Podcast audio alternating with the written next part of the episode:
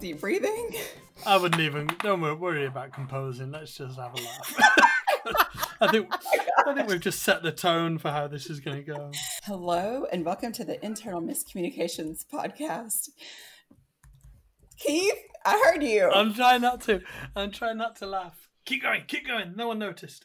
Hello, and welcome to the Internal Miscommunications Podcast, a show all about messing up and moving on, where we share stories about getting it all wrong so we can all get it right. I am your co host, Erica Goodwin, and joining me as always is the one and only Keith Riley. Keith, say hello. Hello. We are overjoyed I'm sorry. We've had such fun getting this thing fun. started. So my hello was very reflective of the last five minutes that we've all just had. But I'm sorry. Uh, who who have we got joining us on the show today, Erica? Keith, we have the very esteemed Jenny Field. Note for the audio: Keith was waving the camera. this is on par for us.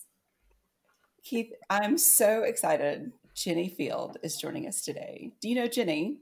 That was the best. Can I just say that was the best British accent then? Do you know Jenny? Hello. I've been listening to Jenny's podcast with Chuck Gose for three hours. Well, not this morning, but yesterday in preparation for this talk. Okay, so for those who may not know Jenny, um, she's also prolific in internal comms, but she's the director of Redefining Communications. And are you ready for this? President of the Chartered Institute for Public Relations. I'm feeling a little nervous about these titles, Keith. Yeah, we need a fanfare right there, don't we? I'll edit that in. Jenny, welcome. We are delighted that you have taken this time Thank you for having me. It's lovely to be here. What an introduction. what an introduction. okay. Jenny, you've just had a very rare insight into the, the crazy mind that Erica and I have, have spent the last kind of three months embracing. Uh, so, yeah. I'm, I'm in the I'm in the I'm in the right place for my own headspace. This is good. I feel like I've just walked into talking to some old friends that I've known for a long time, so it feels very comfortable. good stuff. We really just needed like a Manhattan or something on the side. Yes, yes, that would be delightful. Okay, well, I don't know that we really need an icebreaker right now, but Keith, why don't you uh, get started? uh, I would be delighted. So, Jenny, we have um, decided that we will do um, a spelling test with all of our guests, oh, and I have been through um, a, an internet site finding the most difficult words that people say um, they can't spell. Uh, so I'm going to ask you just three, and then maybe we'll see if there's any words that always trip you up. Um, okay. So, uh, word number one is onomatopoeia. Oh, this is just silly. I thought you were going to go with like a receive with the I before E, but onomatopoeia. Oh, God, I don't even start. Isn't there like a silent P or something in it? Ridiculous. silent pterodactyl. oh, I have no idea. It's not a word I ever use. O N on O N A M A T O P I A. That's not even remotely right, is it? really close. Um, but the only reason I know that is because I had to write it down real big. Um, when we when we when we did this with um, Rachel, I was like, "Oh yeah, that's correct," and then listened back and realized it was wasn't correct, and it was only correct because I wasn't wearing my glasses. So, um, yeah, but I'm on, glad you're on, wearing them today. Onomatopoeia is O N O M A T O P E I A. There's a funny E in it. Oh. Uh, so no points there. Um, uh, word number two is phenomenal. P H E N O M A L. Oh no, I've missed out a bit in the middle. P. I use this word all the time. P H E N. P H E N. O M A N E L. So, oh, uh, that wasn't no. right, was it? So again, uh, P H E N O M A uh, E N A L. Oh, it's the vowels. The vowels get you every time. The vowels. I think we should. I don't think we necessarily need them, but uh, uh, so still no points. Uh, final word for redemption: anonymous. A N N O N Y M O U S. That's wrong. so it's it? A A N O N. I did say O N. I did a double N. That's why I got You it wrong. Yes.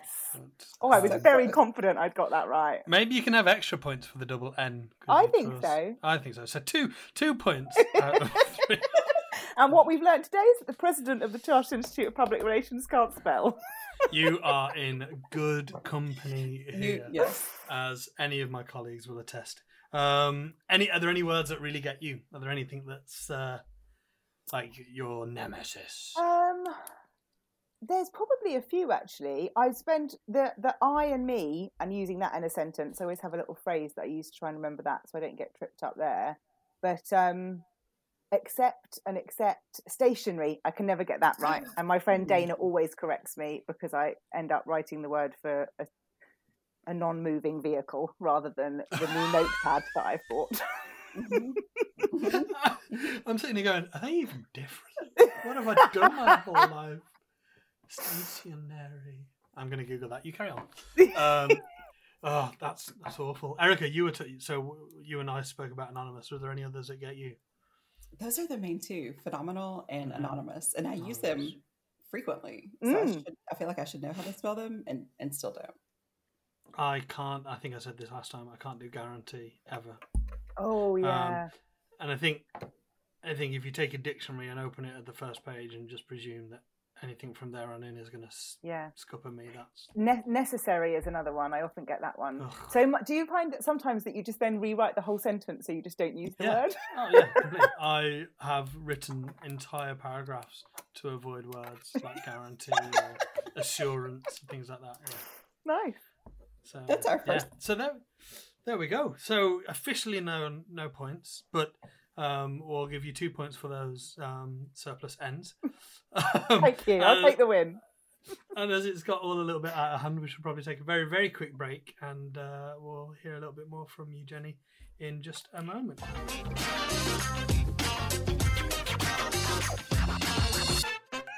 Welcome back. Once again, we are with Jenny Field, who is uh, Director of Redefining Communications.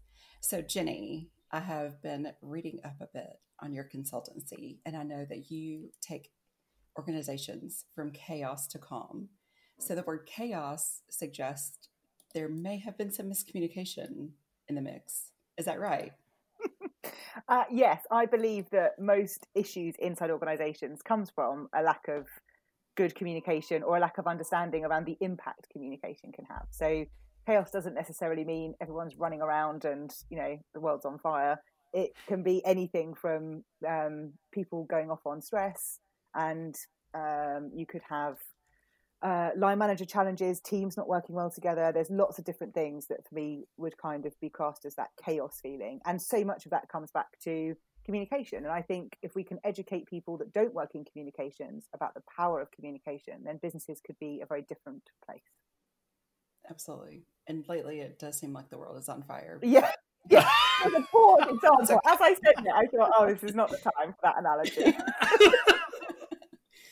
but really it is um, it all boils down to Mhm. miscommunication okay we are going to put you in the hot seat as we will with all of our guests and tell we want you to tell us about your favorite quote unquote miscommunications from your your uh, internal comms history So I've got I've got a few. Um, the, the the the first one isn't so much necessarily a miscommunication, but I remember doing my first ever intranet project when I was in my first internal comms role, and I just chose totally the wrong platform. And I remember vividly sitting in a room doing some training on how to code, thinking I've made a terrible mistake um, in choosing this provider, and and stuck with it. And it did change stuff, but I think when you've done your first tech project, you learn so much on that journey that you then kind of leave behind this horrible system and never do something similar again. So I think most communicators will probably be able to relate to some kind of digital story where things haven't gone so well. Mm-hmm. The the other one for me is is a really important lesson and one that has stayed with me and it, it was from my most recent in-house role. So this is only about four years ago um, and we were doing a kind of roadshow, going out and talking to frontline workers around the strategy of the organisation. And it was a matrix organisation. It was very complicated in terms of um, a merger and acquisition, but the acquired business became the board, and then there were factories, and then there were head offices. It, honestly, it was very complicated. So we were trying to pull the messaging together to talk about the strategy, which to me made complete sense. We had kind of five pillars. It was around building partnerships. It was around uh, customer care. I think there was some really, you know, I thought quite clear messaging. So the MD went out and delivered all these messages, and I was at all the road shows, and the feedback afterwards was really not very good at all. Where a lot of the frontline workers were saying, "We just we he was basically talking gobbledygook to us the whole time," and I'd completely misjudged the need to really, really understand your audience and there's an assumption i think that this all makes sense and this is fine but on hindsight testing that with some frontline workers and doing something mm. differently would have made a huge difference. But it has stayed with me as a real lesson and that's something that's carried forward in a lot of work i've done even now where you might do a survey the language might not quite sit right with the people you're talking to. So that's been probably my biggest miscommunication that continues to stay with me haunts me almost um, as i go forward Okay, so I want to pause here and just ask how did you begin to recover from that and what was the end result? So um, I left the job. um, but uh, there's more of a story in there. Sorry, Keith. Just spilled coffee everywhere. Sorry, that was a bit funnier. I really wasn't you expecting expecting for you to go. Oh yeah, yeah, I just quit. no, so um, so actually, it it's there was a lot of other challenges in that role. Um, coming back from that, I did a lot of work to then, I did then start testing messaging. I did start looking at how we changed our channel mix. I mean, I was starting from scratch. Most of my jobs have been setting up a comms function. Mm-hmm. So I've done that about four times. So when you're doing that, you're always going to fail fast. Mm-hmm. Um, and then you learn quite quickly. So moving things like the newsletter uh, was on a we built like a WordPress site that people could then get a, a, weekly update from. That became a PDF newsletter because it was more accessible to people. We had to we you know we changed the writing style of it, so we did a lot of stuff differently on the back of that. Um, but also, it forced the organisation to really look at the structure and the way it was was working with that MD looking after some of the factories. Actually, the strategy wasn't quite right for them, so the impact was much bigger in terms of actually what are the messages for these people, what's the organizational structure, and how does this organization operate and work together, and what's the leadership team look like for what is an organization that's kind of split between a strategic element and an operational element, and and does that need to be more mm. separate? So it had for me it had quite a big impact because it forced us to look at things that were way bigger than just not getting the messaging right, which I think is important. Wow. Can I ask? You said um, you've set up quite a few comms functions, um, and failing. You said failing fast is really important. Um, how do you prepare stakeholders for almost knowing that there's going to be some mistakes made? Like when you are establishing a, a, team and a function from scratch, you almost in your heart know that some things aren't going to land well. How do you prepare the guys expect the perfection to accept that and, and get you back? It's a, it's a really good question. And I think a lot of it comes down to building relationships at a senior level quite quickly and also ensuring they understand the change process because no matter what you're doing, you're changing how an organization operates and you're changing mm. how things work. So some people are going to hate it, some people are going to love it, some people are going to have, definitely have an opinion about it. Um, it all feels very unknown. So I think as long as you're having those conversations of this is what we're this is what we're going to do, this is the impact that that is going to have, and this is the end goal, but this is the journey we're kind of going to go on. I don't think I've always got that right, but certainly over the last three, four years where I've read more around neuroscience of change, human behavior, those kind of things, I'm more prepared for those conversations now than I probably was 10 years ago. Mm. Yeah. That's really good. Really good. So hopefully you can share some of those books that you've uh, been reading about the neuroscience of change to help us all understand that. Yeah, there's my favorite one is Hilary Scarlett's Neuroscience for Organizational Change. Um, it's a book that I've read. She's got a second edition out. I've heard Hilary speak. Um, she's done some great work, and it's a really good understanding for a communicator of how the brain works and the need for understanding threat and reward and all of those things. So that's been excellent. Um, and there's you know there's other great books. I read Focus, um, and the author now escapes me. Uh, Busy by Tony Crabbe. I talk about that a lot in terms of being able to manage your time. So there's lots out there to help you understand people. And I think as a communicator, that's a, a massive part for us to really understand how people work, to ensure that you can understand how people respond to change, but also if things are not going well, either because of the relationships breaking down or because you know something's gone wrong you can kind of understand why people are responding the way they are and then salvage that relationship and that's really important mm. Great. We may need to do a, an entire podcast episode on just building those relationships with leaders mm. and how, what that looks like and how that works. Mm. Um, but until then, so Jenny, you're, you're, you're invited back. so you said, Jenny, that you had a few examples, and those have been two. Do you have a final one that you uh, want to share?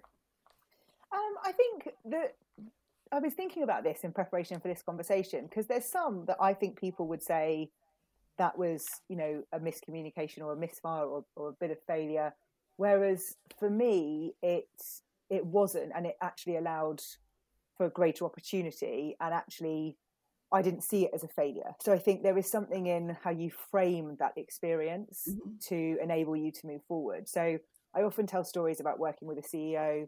One of the stories that I tell is when I had written some copy for our magazine and she hadn't been able to sign it off. So I'd got someone else to sign it off and I'd been very clear on my deadlines. And so I got my boss to sign it off, who was um, also on the board with her.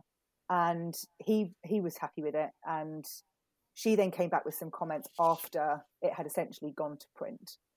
And I said, it's, you're too late. It's gone to print, which is a bold move. I appreciate with a CEO. But it was the start of a relationship, and I wanted to be clear that I was in mm-hmm. charge of the channels because the minute, for me, the minute you let that go, you've lost everything about your your function. And having set up a few, that's the one thing I've learned the most. That The minute you give too much, you're then spending your whole time mm-hmm. trying to run around for other people so she didn't really enjoy that moment where I said, you know, let me see if I can get it back from the printers, which was kind of a lie. I hadn't gone to the printers, but I was making my point that um, that this is what. And she made a couple of tweaks, and um, and her PA was actually the most distraught in the whole process. But we made a couple of tweaks, and it was all fine. But to some people, they might think, oh, well, you know, maybe you ruined the relationship, or that was a mistake to have gone that far. But for me, it, it set our path on a more adult to adult relationship mm-hmm. and and it set the the tone for what that was going to be moving forward. So I think you can frame things, you can do things deliberately to make things worse to then get better. So I think it just depends mm-hmm. on how you want to approach things and where you're comfortable. But I think it's how you frame something. It might be a failure and it might feel awful at the time, but how do you then, you know, use that and turn it around? I 100% would have ran around like, yeah, you can make any amends. Shh, get on the printers. Like, I'd have been so weak in that moment. I'd like, yes, I'll do that. No problem. Thank you for your amends. Humbly gracious. I mean, you pick your battles. So I didn't do it all the time. And I think that was something I also learned that you don't have to go into battle all the time. Mm. And I remember someone saying to me once, you know, is it a hill you want to die on? And that has stayed with me forever with every conversation I'm having, everything that I think, oh, this doesn't feel right, or I want to do this differently. You have to pick the right ones. And um, there have been times where I have been running around and going, yeah, it's absolutely fine. I'll do it. I'll do whatever you need me to do. but uh, I think when you've got a very strong character in leadership, being as strong back mm. actually can be quite helpful. So to go along with kind of your brand, Jenny, I thought about the words reframing and how we are in this podcast trying to reframe miscommunications as kind of opportunities or and really normalize it you know miscommunications is something that happens to all of us and how do we how do we kind of pick up the pieces so what advice would you give us and our listeners um, on recovering recovering uh, from those mess ups Uh, I think you have to own your mistakes, and that's much easier said than done. So it's really uncomfortable to say, you know, I've messed up. Um, I shouldn't have done that, or or you know, I shouldn't have said that. But I think there's also a difference between, you know, sometimes mistakes just happen in a way. I remember putting uh, a kind of advert in our internal magazine for our new digital portal site that was going to be live in the next month, and six months later, it still wasn't live. And it was horrible to have this magazine that had this really nice you know feature in it about what we were doing and it still wasn't going live. Now that's not great and we can be perfectionists but uh, but that's not a deliberate mistake. There's nothing malicious that we're doing to to deliberately fail. And i think sometimes you just have to accept that you know have the conversation and then move on from it. If you're going to hold on to it, that becomes quite toxic for you. And I think that's something that you have to try and work through to let go. So I think that's that's probably the main piece of advice is don't hold on to it. You know, deal with it, have the conversation, move on. You'll make it worse in your own mind by telling yourself a story that I don't know, you're going to get sacked because you've done this, or you've made a call that wasn't the right call, or you've put something out there that was wrong. You know, actually just having the conversation and dealing with it and being accountable for that is actually way better than just being in your own head and, and thinking the worst is going to happen. So, does this wisdom come from just your um, your history and experience in comms, or have you read books, or are you influenced by anyone in particular? Um, so I read I read a lot of books. Um, I'm very influenced by Brene Brown. I'm a, a big fan of her work, um, and you know, I, I was listening to her podcast the other day, and there's an, uh, a two part episode where she talks about how to apologize.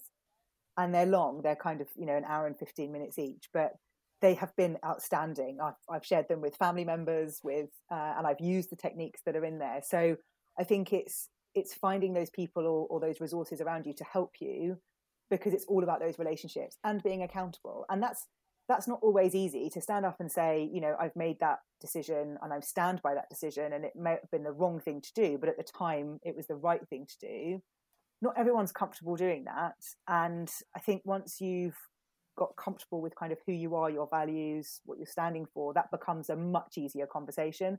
And that has taken, you know, years of growth on my part. Mm-hmm. I think if you spoke to someone that I worked with, you know, 10, 11 years ago, they'd, they'd be saying very different things about my ability to calmly accept criticism um, and to be accountable. So that just that is time. It's time, experience, knowing that nothing nothing really bad is going to happen, and making sure that you're also surrounding yourself with people that you can bounce those ideas off. So if you do something and you think, oh, I don't think this was the right thing to do, then have people around you where you can then have that conversation and just check because if it fits with your value set, if it's the right thing to do for the organization, ethically, whatever it might be, then just make sure you've got those people to bounce that off.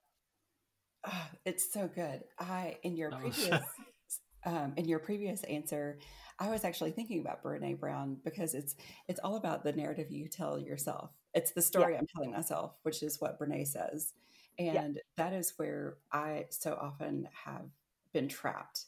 And that, I think we all do that. It's very common. I was uh, one one of the things that stand, stood out for me while you were talking about that is um, it's something that happened to me last year that I'd done a piece of work for somebody that I, I thought was really good.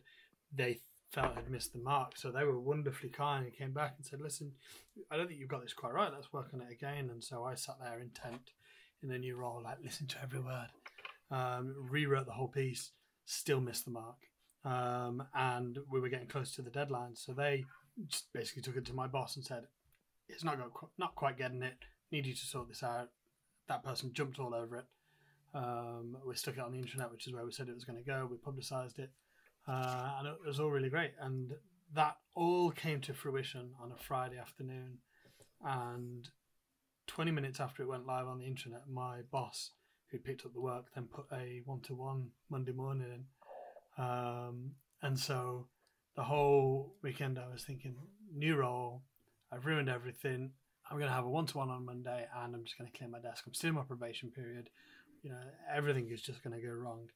And on Monday, um, we went out for lunch and she asked me how I felt things were going. And I remember going home still feeling really lost that I, you know, I've not had the telling off yet that I, I was expecting to come. It's always we always make it much worse because we're programmed to make it much worse because we're programmed to worry about the threat. So it's always going to be the worst possible solution it could ever possibly be. Whereas in reality, like you said, I just you know popped one to one in because it was time mm. to have one. It was not linked to anything. Yeah. Erica and I always have said uh, over the last few months is that our default is destruction, and we've almost got to break that down to to build up a, a strength that I don't have yet.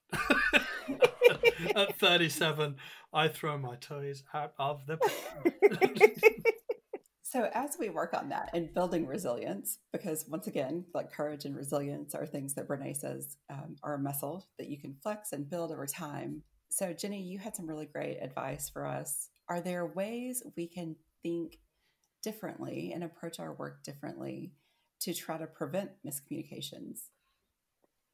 Definitely uh, listening is such a huge part of of our job and i think something that we can be quite quick to listen to provide a solution and listen to be seen as the expert or listen to be um, the person that's got all of the advice. Whereas one of the things that i have been practicing for probably about the last four years is really listening. So really listening to the words people use the tone they're using lis- listening to all of those different elements to that conversation so that you can really understand what it is that they're they're asking you for help with as if you're the you know comms function they're coming to you with a brief you know what is it they're really trying to do? And being curious to to ask those questions and find out what's going on. And i think the more we can do that the better service we can provide to the people around us. Um, so that that i think is is one of the the biggest ways to do that. And that does take practice. Like that's that's power of silence i talk about that quite a lot and it's uh, it's a big one. So if you can sit silently while someone is talking um, then that's a really good way to to really practice. I used to sit with my hand across my mouth in meetings because i was always so quick to come back with something because i you know my my brain works quite quickly so i'm not a huge reflector. I'm often quite quick to jump in. So i had to put something physical in the way of doing that. So I would sit in board meetings literally with my hand across my mouth as my own mechanism of shush. wow, that's brilliant. And so I'm waiting for Erica to point out that I'm chewing a pen right here to stop me doing exactly the same thing. Whatever works. Whatever works. Okay, so we've talked a lot about testing our messaging, listening, being curious, asking questions, sitting in silence. That is so hard. It's really hard. And when I I became accredited as a facilitator this year, and one of the exercises uh, during that course was for you to sit opposite somebody and they talk for I think it's five minutes about like a holiday they've been on, and you're not allowed to say anything back, and you just let them talk. And it's, it's Keith is shaking his head. Sorry, it's it's and it's a really interesting experience because you're you want to respond by encouraging them to keep talking. So you do use quite a lot of um, I use quite a lot of animated facial expressions, you know, and I've been doing that since I learned British Sign Language last year anyway. So it's it's trying to find ways to be connected but listening and encouraging, and that's um, that's a challenge. So if you get the opportunity to do that in a role play sort of environment, then I'd encourage everyone to give it a go because it's it's really worth it. That's fascinating. And yes, I think Keith is about to explode with like, comments and excitement. I, I have such a problem though because I get I get really excited when people are talking, and when it's in, in this kind of situation when it's it's stuff that you're excited about naturally, and the fact that I without a doubt have ADHD, it it I just I can't help myself. Like one of one of my jobs is to do videoing with people, and so you do an interview, and then so we, we have a, a, a, sector at work which is all around the energy sector, and some of the things that are coming out in in the industry just in around power management and renewable energy is fascinating. And so I sit there with a camera, talk to people, and then go, "No, shut up! Like they need to tell us what. Stop getting excited." So I, I sit on my hands and you know I chew a pen and like try and hide my face, so because otherwise I'm in that conversation and I know nothing about that stuff. So yeah. But that's this, being curious, you know, and we're naturally very curious. And I mm-hmm. think I naturally talk very quickly. So when I get excited, my natural pace, if I was talking to you and I was really excited and animated, I'd be probably talking about this pace, which is really quick. so I have to naturally, not naturally, I have to proactively slow that down. Um, and even I was on a on a call with a client the other day, and one of my um, associates was on it. We were presenting back some results, and he texted me at one point and said, "Talk slow," because I was clearly getting too excited about uh, about the results and what it meant and what we could do, and um, and so I think we've all got a bit of that, you know, excitement and, and passion in the different things that we're doing. Man, Jenny, I love your energy and passion. I want more. I want more of this. well, thank you so much, Jenny, for answering our questions and being in the hot seat. Uh, you have been such a trooper in dealing with all of our mishaps uh, in this recording of for this episode. But this has been a delight, and we have learned so much. Thank you. Thank you for having me. It's been lovely.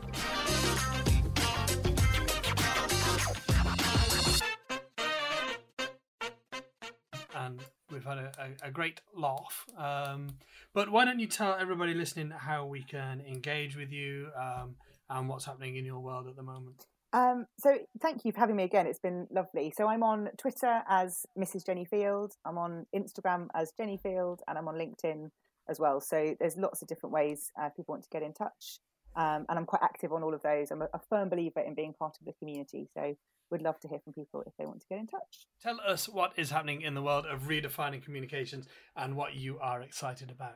Um, so, gosh, there's lots going on at the moment. Doing quite a lot of work talking about productivity and balance and well-being and stuff, which I love talking about, which is really good.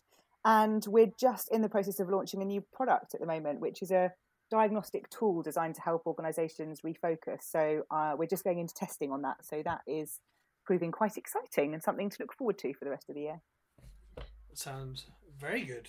That is very exciting. Jenny, I do hope that you will join us again. This has been such a delight. It's been lovely. Thank you so much, guys. Thank you very much. We will, uh, of course, everybody, we want to hear from you. Send in your letters. We've had some uh, wonderful little uh, anecdotes from folks sharing their own miscommunication. So, of course, keep them coming. You can find us at uh, internal miscommunications on Instagram, and you can find us at IC Miscoms on Twitter. I almost said Yammer, but that's not right, although it is right, kind of. Um, and of course, email us at internalmiscommunications at gmail.com. We would love to hear from you all. Uh, but for now, let's say goodbye to the world. Erica, say goodbye to everybody. Goodbye, everyone. So long and farewell. Shall we try your English accent again? English accent. Oh, it was inspired by listening to Jenny. So, but no, I can't do it on command. Stop it. Okay. Jenny, say goodbye to everybody for us. Goodbye, everybody. Stay safe. Stay well. Can you do it in American? No, I'm not even going to try. That's it. See everybody uh, in the future. Bye, everybody. Bye.